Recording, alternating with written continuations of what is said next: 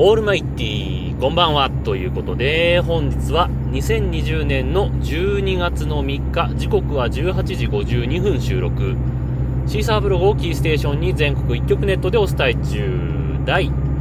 854回目ぐらいのヌーラジオをお伝えするのは毎度ながらヌーでございますけども、えー、月になりまして、えー、今年も残すところ、何日 ?29 日ぐらい 29日か28日か、まあそのぐらいとなっておりますけども、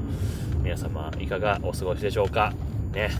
えー、まあこんな時期なんで、あの、郵便局に行ったんですよ。こんな時期なんでっていうのもおかしいんですけども、えー、ただ、あの、年賀状を買いに行ったわけではなく、いや、年賀状買えよって話なんですけど、年賀状を買いに行ったわけではなくて、まあ、用事がね、4つもあったんですよ、郵便局になんと。まあ、1つはね、あのー、ちょっと大きい振り込みを、振り込みっていうか、まあ、悠長なんで、振り替えっていうんですかね。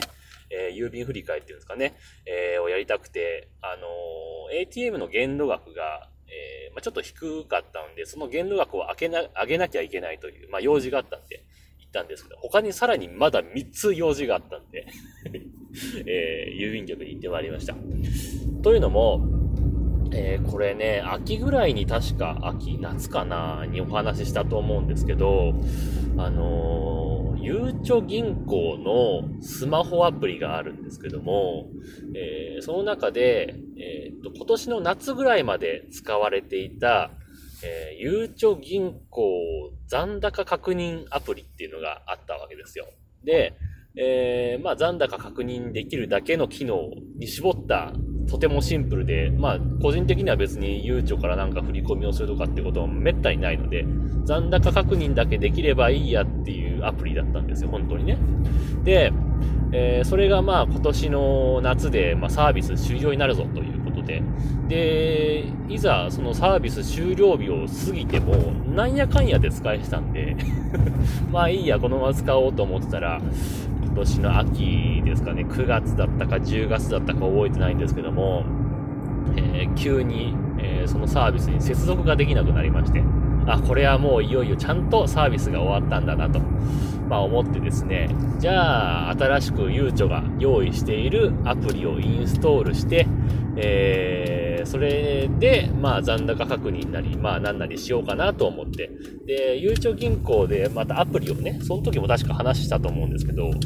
アプリ2個出してるんですよ。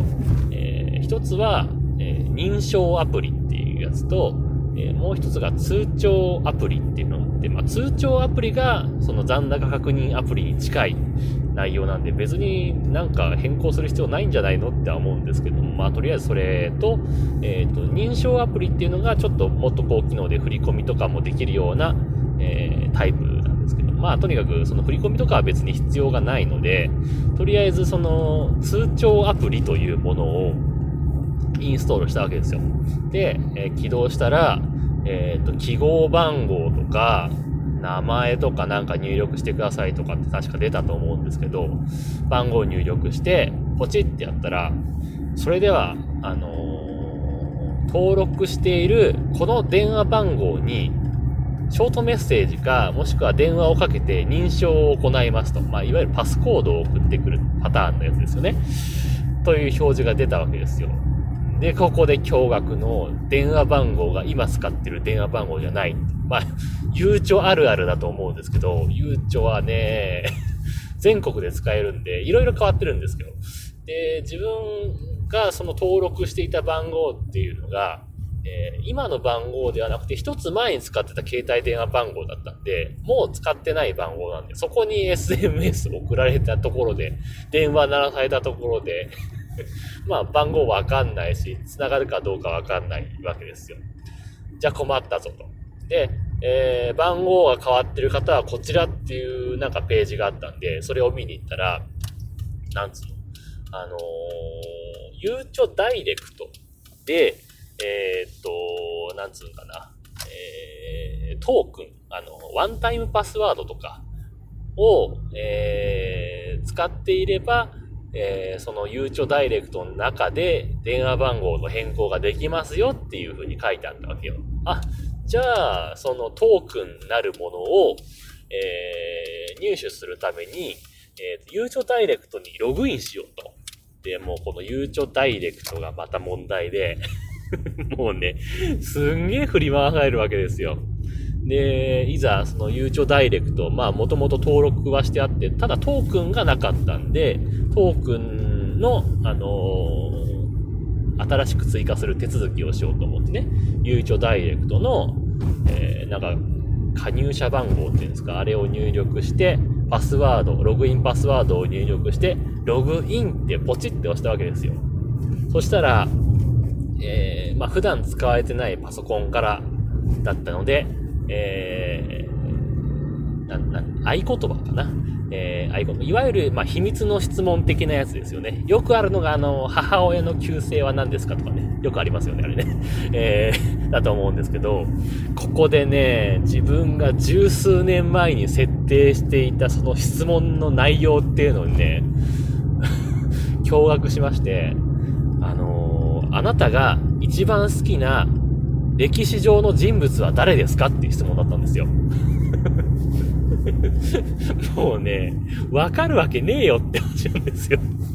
だいたい十何年前に設定したその好きな歴史上の人物なんて今変わってるでしょうよって話なんですよ。それこそね、母親の旧姓とかだったら、まあ、まず変わることはないですよ。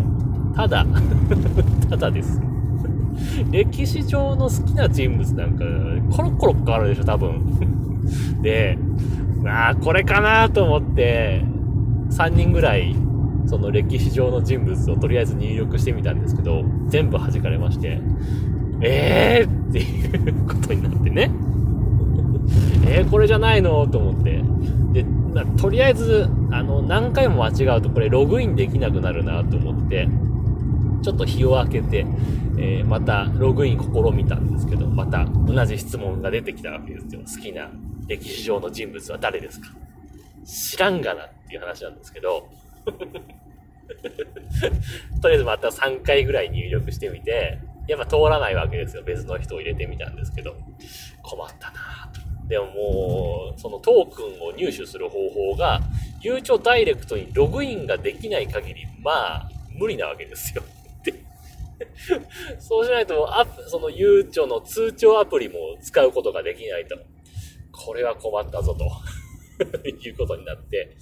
で、まあ、なんやかんやで、あと、まあ、もう一つ郵便局に用事があったのが、えー、っとね、キャッシュカード、ATM のキャッシュカードを、まあ、家族に預けてるんですけど、最近、あの、暗証番号を3回連続で間違えられまして。ATM をロックかかっちゃって。で、確か ATM で電話番号を変更できるんじゃないかっていう話も確かあったような気がするんですが、まあ、それも、まあ、使えなくなったので、結局窓口に行かなきゃいけないということで、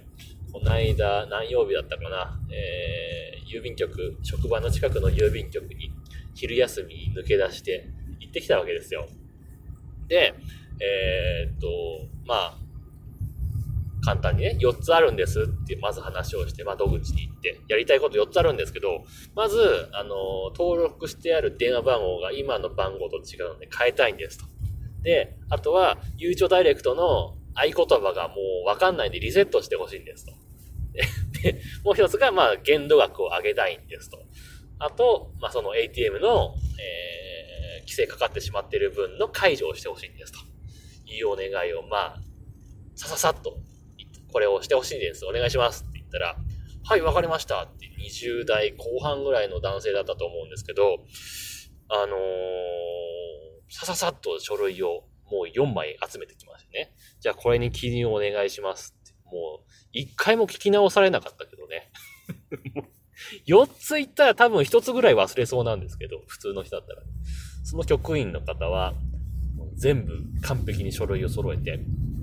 じゃあこれに、えっ、ー、と、名前と住所と電話番号それぞれ書いていただいてと。手書きですよ。めんどくさいの4回同じこと書くわけよ。名前と住所と電話番号とあと記号番号か。それがまためんどくさい。桁多いですかね、ゆうちょね。で、で、あと、それぞれの書類の必要事項にチェック入れたりとか、えー、数字を書いたりとかするわけですけど、まあ、まあ、辛かったですね。まあ、でもなんだかんだで、えー、昼休みの間に、えー、なんとか書類も、あの、手続き完了して、まあ、ゆうちょダイレクトのその合言葉だけは、なんか、あの、すぐできないって言われて、センターにやって持ってくんでって話で、なんかすぐできないって言われたんですけど、まあ、それ以外は、えー、一通り用事が済んだんで、まあ、それは良かったかなと思ったんですけどもね。まあ、そんな師走ですよ。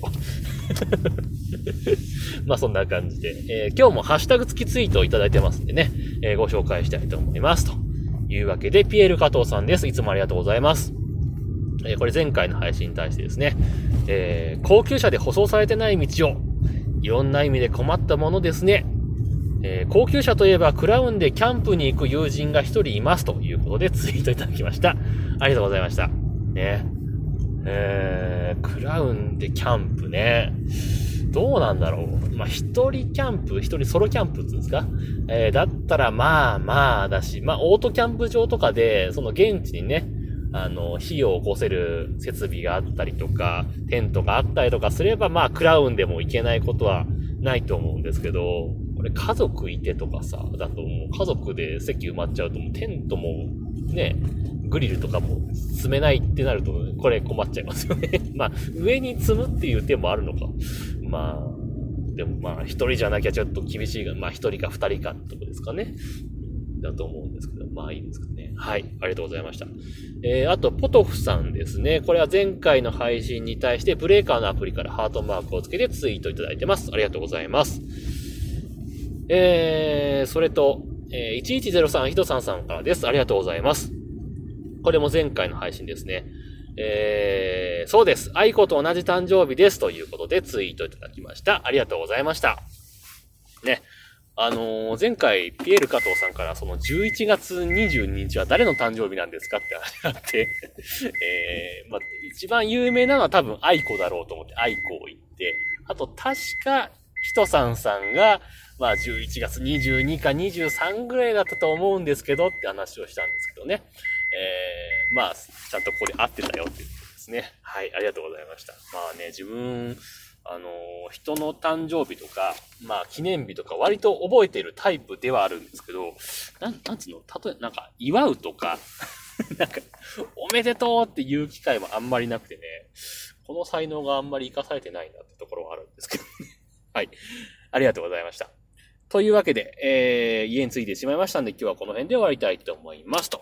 いうわけで、えー、皆様からのご意見、ご感想、ツッコミなどお待ちしております。メールは直接メール、またはメールフォームから送ってください。ツイッターのヌーのアカウント、もしくはヌーラジオのアカウントに返信をいただいたり、ハッシュタグ、nunuradio、もしくはひらがなぬカタカナラジオとつけてつぶやいていただければまたご紹介させていただきます。というわけで今日はこの辺で終わります。さようなら。バイバイ。